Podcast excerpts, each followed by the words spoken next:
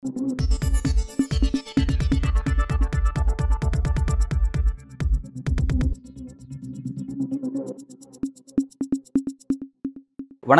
இது news focus Tamil.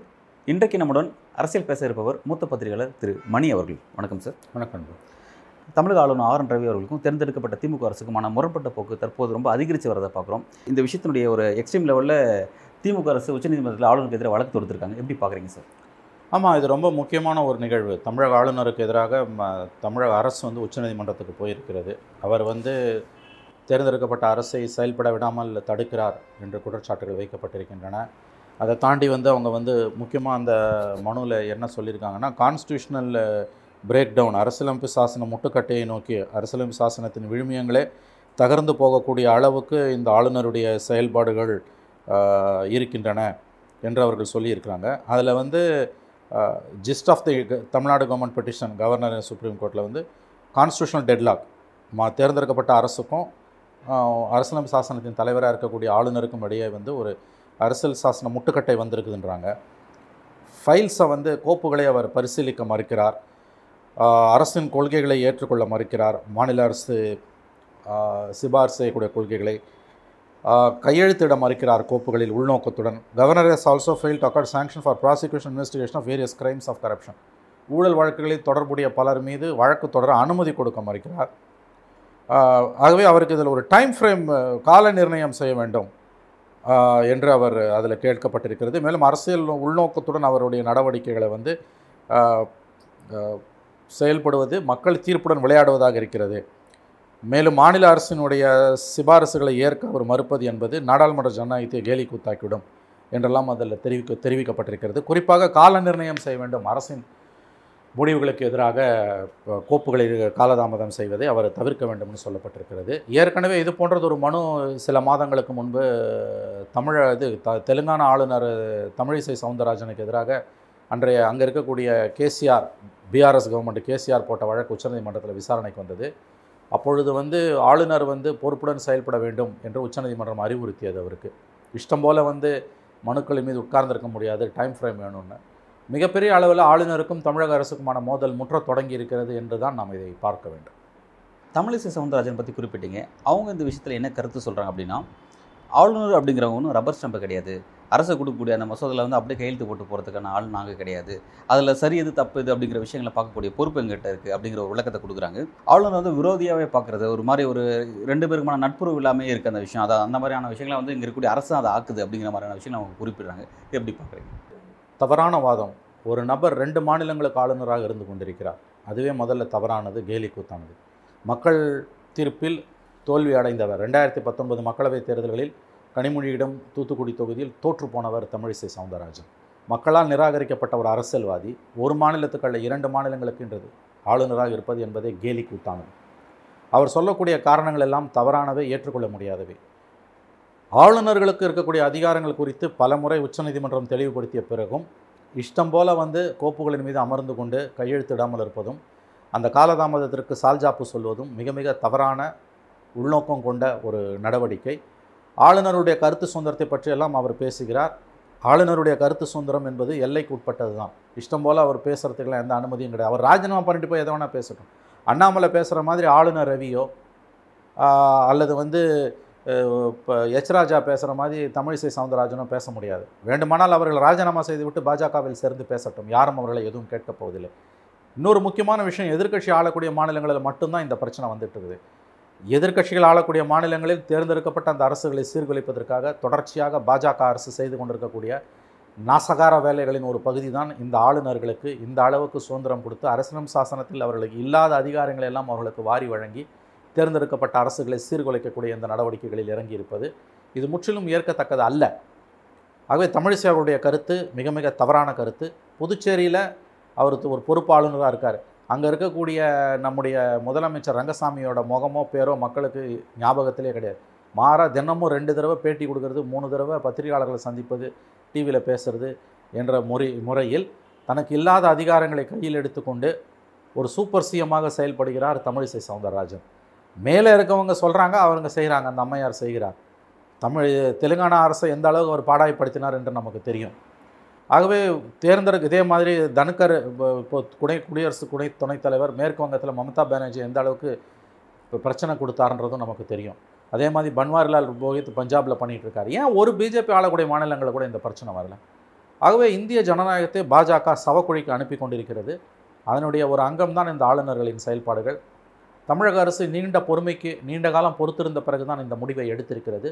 ஆகவே இது வரவேற்கத்தக்க ஒரு முடிவு. தமிழிசை சவுந்தரராஜன் வந்து ஆளுநர் ஆவதற்கு முன்பு வந்து தமிழ்நாட்டினுடைய பாஜக தலைவராக இருந்தாங்க. அப்போது அவங்க இருக்கும்போது அவங்க இந்த மாதிரியான ஒரு நடவடிக்கையில் ஈடுபட்டதா இல்லை. ஆளுநர் ஆனதுக்கு பிறகு வந்து அதே விமர்சனம் தொடர்ச்சி ஆளுநர் மீது என்ன விமர்சனம் பிறகு அதுவும் அவங்க மீது வைக்கப்படுது. அப்போ ஆளுநருங்கிற அந்த ஸ்ட்ரக்சரே அப்படி தானே அந்த இடத்துக்கு யார் போனாலும் அவங்க வந்து இந்த மாதிரி தான் செயல்படுவாங்களா? பாஜக சார்பாக ஆளுநர்களாக நியமிக்கப்படுபவர்கள் இப்படி அடாவடியாகத்தான் பேசுவார்கள். அதனால் தமிழிசையோட பேச்சில் எந்த விதமான ஆச்சரியமும் இல்லை. அவர் தன்னுடைய அரசியல் எஜமானர்களை திருப்திப்படுத்துவதற்காக இப்படியெல்லாம் பேசிக் கொண்டிருக்கிறார் பேசட்டும். அவர் வந்து ராஜினாமா செஞ்சுட்டு கள அரசியலுக்கு வந்து பேசட்டும். இதே பேச்சை அண்ணாமலை பேசினார்னா யாரும் கண்டுகொள்ளப் போவதில்லை. மக்கள் மன்றத்தில் நிராகரிக்கப்பட்டவர்கள் அரசியல் ரீதியாக செல்வாக்கு இழந்தவர்கள் தாங்கள் செல்லா காசாக மாறிவிடக்கூடாது என்பதற்காக தங்களுடைய இருப்பை மக்கள் மன்றத்தில் நிரூபிப்பதற்காக இது போன்று பேசிக் கொண்டிருக்கிறார்கள். அப்படித்தான் நாம் இதை எடுத்துக்கொள்ள வேண்டும். திமுக அரசு ஆளுநர் மீது தொடுத்திருக்க இந்த வழக்கு அப்படிங்கிறது ஆளுநருக்கு அனுப்பக்கூடிய இந்த கோப்புகளில் அவரை எவ்வளோ காலம் தங்கிட்ட வச்சுக்கலாம் அதுக்கான ஒரு ரிஸ்ட்ரிக்ஷன் டைம் ரிஸ்ட்ரிக்ஷன் வேணும் அப்படிங்கிறது தான் ஒரு சாரணமாக இருக்குது ஆனால் ஆளுநர் அந்த விஷயத்தில் என்ன ஒரு கருத்து வச்சிருக்காருன்னா தாங்கிட்ட ஒரு கோப்பு வந்து அதில் அவர் கையெழுத்திடாமல் வச்சிருக்காரு அப்படின்னா அது காலாவதி ஆயிடுச்சு அப்படின்ற கருத்து கொண்டவர் அவர் இருக்காரு. இந்த விஷயத்தை எப்படி பார்க்குறீங்க அது ரொம்ப தவறான கருத்து. அந்த கருத்து முடிஞ்ச ரெண்டாவது நாளே அதை அந்த முத்த அந்த பொன்முத்த உதிர்த்த ரெண்டாவது நாளே அவர் வந்து ஒரு மசோதாவுக்கு அனுமதி கொடுத்தார். ஆன்லைன் ரம்மி மசோதாவுக்கு. அப்போ செத்து போனவனுக்கு உயிர் கொடுத்தாரா? அபத்தமாக பேசுவதையே தன்னுடைய வாடிக்கையாக கொண்டிருக்கக்கூடிய ஆளுநர் அந்த மாதிரி எல்லாம் பேசுவதில் எந்த ஆச்சரியமும் இல்லை. நீங்கள் சொல்வது ஏழு எட்டு மாதங்களுக்கு முன்பு நடந்த சம்பவம். அதை பேசின சில நாள் ரெண்டாவது நாளே அவர் கோப்பில் கையெழுத்து போட்டார். அப்படின்னா இறந்து போனவனுக்கு உயிர் கொடுத்தார் அவர்? தனக்கு இல்லாத அதிகாரத்தை அவர் கையில் எடுத்துக்கொள்கிறார் இதை பாருங்கள் இதை திரும்ப திரும்ப பேசுகிறது வேஸ்ட்டு சுப்ரீம் கோர்ட்டுக்கு போய் ஒரு முடிவு கிடைக்குதான்னு பார்க்கணும். இல்லைனா மக்கள் மன்றத்துக்கு இந்த பிரச்சனை எடுத்துகிட்டு போகணும். ரெண்டாயிரத்தி இருபத்தி நான்கில் மக்கள் மன்றத்தில் பாஜகவை தோற்கடித்து வீட்டுக்கு அனுப்புவது ஒன்று தான் இதற்கெல்லாம் நிரந்தர தீர்வாக அமைய முடியும். ஆட்சி மாற்றம் தான் நிரந்தர தீர்வுன்னு குறிப்பிட்றீங்க ஆட்சி மாற்றங்கிறது அதுக்கு இன்னும் ஆறு மாத காலங்கள் இருக்குது இப்போ இந்த ஆளுநர் தொடர்பாக ஆளுநர்னால ஒரு தேர்ந்தெடுக்கப்பட்ட அரசுக்கு தொடர்ச்சியாக ஒரு தொந்தரவு இருக்குது அப்படின்னா இதுக்கான நிவாரணம் பெறுவது கோர்ட்டு அப்படி இல்லை மக்கள் மன்றம்னு சொல்கிறீங்க மக்கள் மன்றத்தில் இந்த திமுக அரசு இந்த பிரச்சனையை எந்த அளவுக்கு கொண்டு போய் சேர்த்துருக்காங்க அப்படிங்கிறத நீங்கள் பார்க்குறீங்க அவங்க சேர்த்துக்கிட்டு தான் இருக்காங்க. இன்னும் கொஞ்சம் விரைவுபடுத்தலாம். அவங்க பெரிய அளவில் இதை சேர்த்துக்கிட்டு தான் இருக்காங்க. முதலமைச்சர் பேசுகிறார் கூட்டணி கட்சிகள் பேசுகின்றன. அவர்களுடைய தொலைக்காட்சி வாதங்களிலும் இது குறித்து பேசுகிறார்கள். சமூக வலைதளங்களிலும் அவர்கள் வந்து திமுக சார்பு நிலையில் உள்ளவர்களும் திமுகவை ஆதரிப்பவர்களும் தெளிவாக இந்த விஷயங்களை தனிமனித தாக்குதல்கள் இல்லாமல் பிரச்சனையின் தாரதமியங்களின் அடிப்படையில் மிக துல்லியமாக இந்த இந்த ஆபத்தை ஜனநாயகத்திற்கு சூழ்ந்திருக்கக்கூடிய பேராபத்தை மக்கள் மன்றத்தில் தொடர்ந்து எடுத்து வைத்துக் கொண்டு தான் இருக்கிறார்கள். அதில் எந்த மாற்று கருத்துக்கும் இடமில்லை. ஆகவே அந்த விஷயத்தில் நாம் திமுக அரசை குறை சொல்ல முடியாது. பாஜக தங்கள் ஆட்சியில் இல்லாத மாநிலங்களில் எதிர்கட்சிகள் ஆளக்கூடிய மாநிலங்களில் ஆளுநர் மூலமாக மறைமுக ஆட்சி நடத்தப்படுதா வந்து சொல்லப்படுது.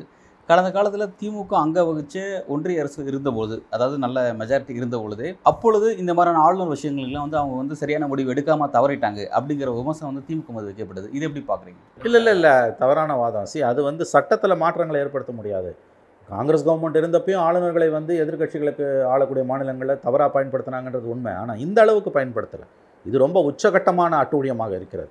ஆகவே திமுக ஆட்சியில் இருக்கும்போது என்ன செய்திருக்கலாம் என்பதெல்லாம் தவறான வாதம். ஏன்னா ஆளுநர்களுக்குரிய அதிகாரங்கள் என்பவை வரையறுக்கப்படாத அதிகாரங்களாக இருக்கின்றன. அது எந்த அரசும் வரையறுக்க முடியாது. உச்சநீதிமன்றம் கூட அதை வரையறுக்க மறுத்து விட்டது மாறாக அறிவுரை தான் சொல்லுது. தெலுங்கானா விஷயத்துலையும் பஞ்சாப் விஷயத்துலையும் கூட அவங்க அறிவுரை தான் சொன்னாங்க. இவர்கள் ஏற்க மறுக்கிறார்கள். நம்ம ஒன்றும் பண்ண முடியாது. இதில் கிரே ஏரியா இருக்குது. கவர்னர்ஸ்க்கு சில பவர்ஸ் இருக்குது. அதை நம்ம மறுக்க முடியாது. கவர்னர்கிட்ட தானே போய் நிற்கிறாங்க எல்லாத்துக்கும். கவர்னர் நினச்சானா ஒரு எலெக்டட் கவர்மெண்ட்டுக்கு எதிராக ப்ராசிக்யூட் பண்ணுறதுக்கு சாங்ஷன் கொடுக்கலாம். ஜெயலலிதா விஷயத்தில் தான் நடந்தது. ஆகவே இது இந்த விஷயத்தில் வந்து நம்ம திமுகவை குறை சொல்வது என்பது தவறான ஒரு வாதம். இப்போ ஆளுநருடைய அதிகாரம் என்ன அப்படிங்கிற விஷயத்தில் வந்து ஒரு சட்ட திருத்தம் மேற்கொள்ள வேண்டிய சூழல் உருவாயிருக்கா? இல்லை அது எப்படி பார்க்கணுன்னா சட்ட திருத்தம் மேற்கொள்ள முடியாதுன்னு தான் நான் பார்க்குறேன். ஏன்னு கேட்டிங்கன்னா சிலருக்கு அதிகாரங்களை வரையறுக்க முடியாது. சிலருக்கு காலக்கெடு நிர்ணயிக்க முடியாது. குடியரசுத் தலைவருக்கு நிர்ணயிக்க முடியாது. ஆளுநருக்கு நிர் நிர்ணயிக்க முடியாது. ஆனால் நடைமுறையில் அப்படி இருக்குது. இதை உச்சநீதிமன்றம் பல வழக்குகளில் திரும்ப திரும்ப சொல்லுது. உதாரணத்துக்கு ஏழு பேர் விடுதலையில் வந்து திரும்ப திரும்ப உச்சநீதிமன்றம் சொன்னது கவர்னருக்கு கால நிர்ணயம் விதிக்க முடியாதுன்றது உண்மை. ஆனால் எண்ட்லெஸ்ஸாக அவர் வந்து வரம்பில்லாமல் ஒரு மசோதாவில் உட்காந்துருக்க முடியாது. குறைந்தபட்சம் ஆறு மாதங்கள் என்றது இருக்க வேண்டும் என்று வாய்மொழியாக சொன்னது. அதை தான் நம்ம பின்பற்றணுமே ஒழிய சட்டத்தில் கொண்டு போய் இதை புகுத்த முடியாது. உங்கள் கேள்வி ரொம்ப நியாயமான கேள்வி சரியான கேள்வி அழகான கேள்வி. அதாவது கால நிர்ணயம் வைப்பதற்கு அரசியல் சாசன திருத்தம் வேண்டுமான்னு நீங்கள் கேட்குறீங்க எனக்கு தெரிஞ்சு அது வைக்க முடியாதுன்னு நான் நினைக்கிறேன். ஏன்னா சிலருக்கான அதிகாரங்களை நம்ம வரையறுக்கவே முடியாது வரையறுக்கக்கூடாது. அப்படி ஒரு விஷயத்த செய்யக்கூடாது அப்படின்னு நீங்க கருத்து தெரிவிக்கிறீங்க. அப்படி ஒரு விஷயத்த செய்ய முடியாம இந்த மாதிரியான பிரச்சனை எப்படி ஒரு தேர்ந்தெடுக்க அதுதான் நம்முடைய அரசியலமைப்பு சாசனத்தை உருவாக்கிய மேதைகள் இதை நல்லா புரிஞ்சுக்கிட்டு தான் அவங்க என்ன பண்ணாங்க? உயர்ந்த பதவிகளுக்கு இருப்பவங்களுக்கு கால கெடு கால நிர்ணயம் வச்சோன்னா அந்த பதவியின் மாண்பை சிதைக்கும். இப்போ சட்டமன்றத்துக்கான அதிகாரம் இதுதான் அப்படின்னு எதுவுமே வரையறுக்க முடியாது. நாடாளுமன்றத்துக்கான அதிகாரம் இவ்வளோதான் வரையறுக்க முடியாது. சில நேரங்களில் நாடாளுமன்றத்துக்கும் சட்டமன்றத்துக்கும் நீதிமன்றங்களுக்கு இடையில மோதல் வரும். பிறகு அது தானாக தணிஞ்சிடும் நீங்கள் ஃபிக்ஸடாக ஒன்றை வைக்க முடியாது. அது வைக்கவும் தேவையில்லை. அப்படி வச்சிங்கன்னா அதையும் மீறி இவங்க செய்வாங்க. அதை பற்றி கவலையே இல்லாமலும் இவங்க செய்வாங்க. சரி அவங்க மீறுறாரு. என்ன பண்ணுவீங்க? பிரசிடெண்ட்டுக்கும் பிரைம் மினிஸ்டர் கவர்னருக்கும் நீங்கள் வந்து டைம் ஃப்ரேம் வைக்கிறீங்க. அவர் மீறுறாரு. செய்ய மறுக்கிறாரு. என்ன பண்ண முடியும்? சட்ட ரீதியா நடவடிக்கை எடுத்து என்ன நடவடிக்கை எடுப்பீங்க? பதவி இழப்பு செய்யலாம்ல. யார் செய்வா? இப்ப இப்ப அந்த சட்ட திருத்தம் செஞ்சதுக்கு அப்புறம். கேளுங்க. யார் செய்வானா மத்திய அரசு தான் செய்யணும். மத்திய அரசு தான் இந்த அட்டூழியத்தை பண்ணுறதுக்கு அவர் நியமிச்சிருக்கல அவன் என்ன பண்ணுவான்? பதவி நீட்டு பதவியிலேருந்து நீக்க மாட்டான். தண்டிக்க மாட்டான். பீனல் ப்ரொவிஷன் இருக்காது. அப்படியே நிற்கும் அப்போ தண்டிக்க சொல்லி கோர்ட்டுக்கு போவேன் நான் ஆதர நான் ஆர்டரை வந்து ஒபே பண்ண மாட்டேன்னுவான். இதெல்லாம் தெரிஞ்சு தான் உயர்ந்த பதவிகளுக்கு இருக்கவங்களுக்கு அந்த காலக்கெடு வேணான்னு சொன்னது. ஏன்னா பிரசிடென்ட்ன்றவர் மத்திய அரசு அமைச்சரவையின் முடிவுக்கு கட்டுப்பட்டவர். ஆளுநர் என்பவர் மாநில அமைச்சரவையின் முடிவுக்கு கட்டுப்பட்டவர். நீங்கள் ஒன்று யோசிச்சு பாருங்கள் பிஜேபியில் இருக்கக்கூடியவங்க இந்த ஆளுநருக்கு வக்காலத்து வாங்கி பேசுகிறாங்கல்ல தமிழ்நாடு ஆளுநருக்கும் தமிழிசை சவுந்தரராஜனுக்கும் மேற்கு வங்க ஆளுநருக்கும் பஞ்சாப் ஆளுநருக்கும் கேரள ஆளுநருக்கும் வக்காலத்து வாங்கி பேசக்கூடிய பாஜகவினர் இதே அட்டூழியத்தை குடியரசுத் தலைவர் செய்தால் ஒப்புக்கொள்வார்களா? மோடி கவர்மெண்ட் ஆயிரம் தப்பு பண்ணுது. எந்த கோப்பிலையும் கையெழுத்து போடாமல் அவர் நிறுத்தி வைக்கிறாரு. ஆயிரம் கேள்வி ஒரு உதாரணத்துக்கு வச்சுக்கோங்க. திடீர்னு ஞானோதயம் வந்துடுது. திரௌபதி முர்முக்கு ஞானோதயம் வந்துடுது. சுயமரியாதை பீரிட்டு வந்து விடுகிறது. மோடி அரசு செய்யக்கூடிய அட்டூழியங்களை அரசின் காலர்களை பிடித்து இழுத்து அவர் கேள்வி கேட்கிறார் கையெழுத்து போட மறுக்கிறார். அப்போ என்ன பண்ணுவாங்க இவங்க? அந்த வலியும் வேதனையும் அப்போ தானே உனக்கு தெரியும். இதே கவர்னர் எதிர்க்கட்சிகள் ஆளக்கூடிய மாநிலங்களில் இருக்கக்கூடிய கவர்னர்ஸ் செய்யக்கூடிய அட்டூழியங்களை இந்திய குடியரசுத் தலைவர் செய்தால் இவர்கள் என்ன செய்வார்கள்? இதுவரை அப்படி ஒரு நிகழ்வு நக நடக்கல. நடக்கக்கூடாது அப்போ நடந்ததுன்னா தானே உனக்கு தெரியும். நீ இன்னைக்கு கவர்னருக்கு வைக்கக்கூடிய எல்லா வாதங்களும் குடியரசுத் தலைவருக்கும் பொருந்தும்.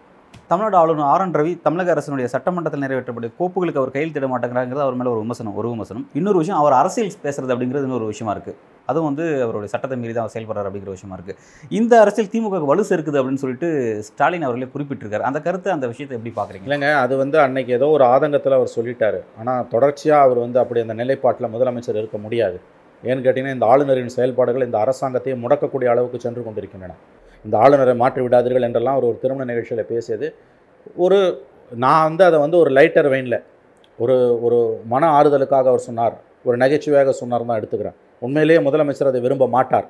இந்த ஆளுநரின் போக்கு இப்படியே தொடருமே ஆனால் கண்டிப்பாக இந்த அரசால் நிர்வாகத்தை நடத்த முடியாது. அதை இவங்க மனுவில் சொல்லியிருக்காங்க இன்றைக்கி இன்றைக்கி மனுவில் சொல்லியிருக்காங்க இதை நடத்த முடியாதுன்னு. கண்டிப்பாக அரசாங்கத்தை நடத்த முடியாது. ஆகவே இந்த கவர்னரே தொடரட்டும் எங்களுக்கு அது லாபன்றதெல்லாம் சும்மா அதாவது எப்படின்னு கேட்டிங்கன்னா சில நேரங்களில் நம்ம கையை மீறி பிரச்சனை போகுது நான் அப்படியே இருக்கட்டும்பா. எனக்கு நல்லதுப்பா நம்ம ஒரு விட்டேத்தியாக சொல்லும் தெரியுமா? ஒரு ஃபிலசாஃபிக்கலாக சொல்லுவோம்ல. அந்த மனநிலையில் இப்போ முதலமைச்சர் சொல்கிறார் தனக்குத்தானே ஆறுதல் சொல்லிக் கொள்கிறார் முதலமைச்சர். இந்த ஆளுநரின் போக்கு இப்படி தொடர்வது இந்த அரசுக்கு நல்லதில்லை. கவர்மெண்ட்டை நடத்த முடியாது. தினம் தினம் இந்த கவர்மெண்ட் இந்த கவர்னர் கொடசல் கொடுத்துட்ருக்காரு. மக்களால் தேர்ந்தெடுக்கப்பட்ட ஒரு அரசை அவர் சீர்குலைத்து கொண்டிருக்கிறார். ஆகவே முதலமைச்சரின் அந்த கருத்து வந்து ஏற்புடையதல்ல. அவர் சொன்ன நோக்கம் வேறு. அவரே மனம் விரும்பி அதை சொல்லலை. கண்டிப்பாக சொல்லியிருக்க மாட்டார். எந்த முதலமைச்சரும் அப்படி சொல்ல மாட்டாங்க. நிர்வாகத்தை நடத்த முடியலங்க. எது பண்ணாலும் அவர் கையை கையெழுத்து போட மறுக்கிறாருங்க. நிதி மசோதாவை தவிர வேறு எதுக்குமே அவர் கையெழுத்து போட மறுக்கிறார். அது அவரால் கையெழுத்து போடாமல் இருக்க முடியாது. மற்றபடி எல்லா விஷயத்துலையும் ஒரு கட்டையை கொடுக்குறார். என்ன பண்ணுவீங்க? இப்போ பாஜக எதற்காக அவர் இங்கே நியமிச்சதோ அந்த வேலையை அவர் திறம்பட செஞ்சு தான் நான் சொல்கிறேன் உங்களுக்கு. எதிர்க்கட்சி ஆளக்கூடிய மாநிலங்களில் அந்தந்த அரசுகளை சீர்குலைப்பதற்காக அனுப்பி வைக்கப்பட்ட ஆளுநர்கள் தங்களுடைய பணியை செவனே செய்து வருகிறார்கள். ஆரிஃப் முகமது கான் செய்கிறாரு பன்வாரிலால் புரோஹித் செய்கிறாரு தமிழிசை செய்கிறாங்க டாக்டர் இவர் இப்போ ரவியும் செய்கிறார் அவ்வளவுதான்.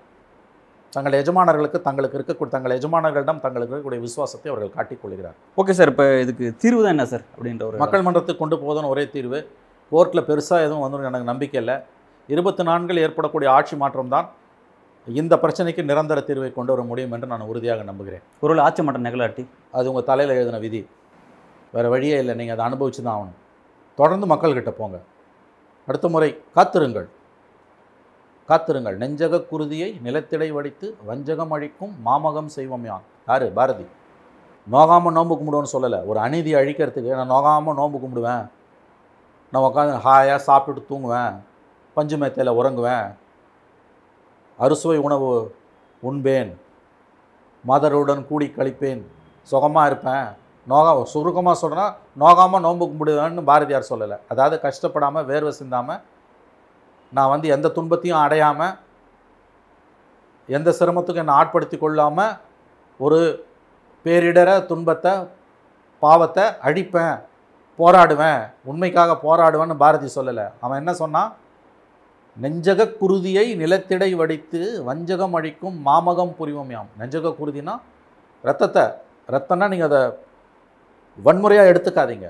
அறவழி போராட்டங்களும் மகாத்மா காந்தி காட்டிய அறவழி போராட்டங்களும் தேசப்பிதா காட்டிய வழிமுறைகளின் மூலம் அதாவது தன்னைத்தானே வருத்தி கொண்டு நெஞ்சக குருதியை நிலத்திடை வடித்து வஞ்சகம் அழிக்கும் மாமகம் புரிவம் யாம். அதாவது ஒரு வஞ்சகத்தை அழிக்கிறது. இதெல்லாம் வஞ்சகம்.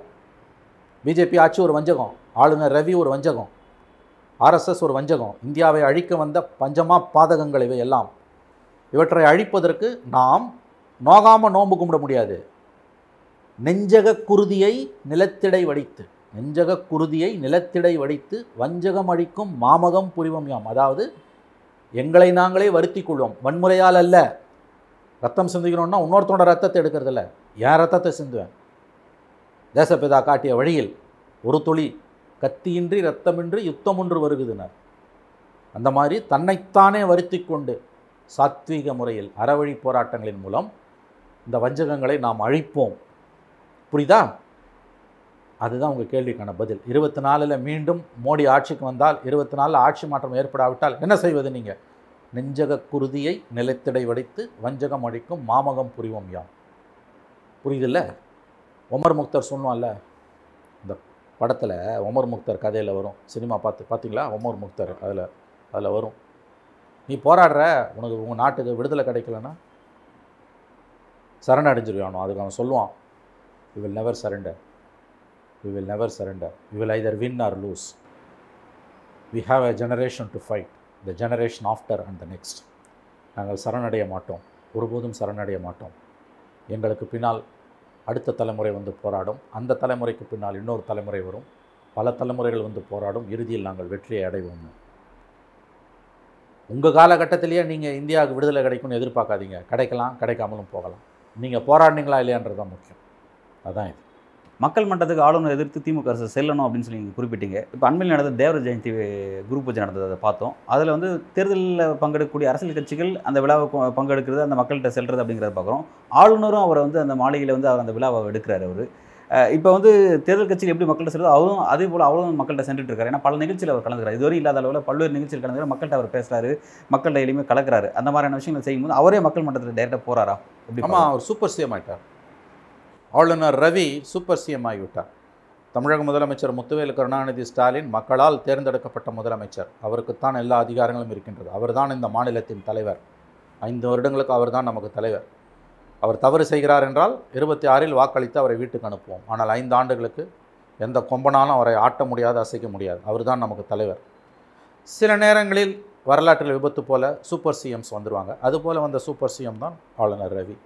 அரசியலமைப்பு சாசனம் அவருக்கு கொடுக்காத அதிகாரங்களை இவர் கையில் எடுத்து கொண்டிருக்கிறார். தேவர் ஜெயந்திக்கு மாலை போடுறதெல்லாம் பண்டு போட்டோம் அதில் ஒன்றும் தப்பு இல்லை. தலைவர் நாடு போற்றும் தலைவர்களுக்கு அவர் அஞ்சலி செலுத்துவதில் எந்த தவறும் இல்லை. அதில் எந்த தப்பும் கிடையாது. ஆனால் அதை தாண்டி அவர் செய்யக்கூடிய பல காரியங்கள் தான் நமக்கு பிரச்சனைகளை உண்டாக்கி கொண்டிருக்கின்றன. ஆளுநர் ரவியின் மிகப்பெரிய பிரச்சனை மக்களால் தேர்ந்தெடுக்கப்பட்ட ஒரு முதலமைச்சர் இங்கு இருக்கும் பொழுது முத்துவேலு கருணாநிதி ஸ்டாலின் இருக்கும் பொழுது தான் ஒரு சூப்பர் சிஎம்மாக ரவி முயற்சிக்கிறார். இது காலத்தின் கொடுமை. பல்வேறு கேள்விகளுக்கு ரொம்ப ஆழமாக விரிவாக உங்களோட கருத்தில் வழங்குறீங்க சார். மிக்க நன்றி. நன்றி அன்பர்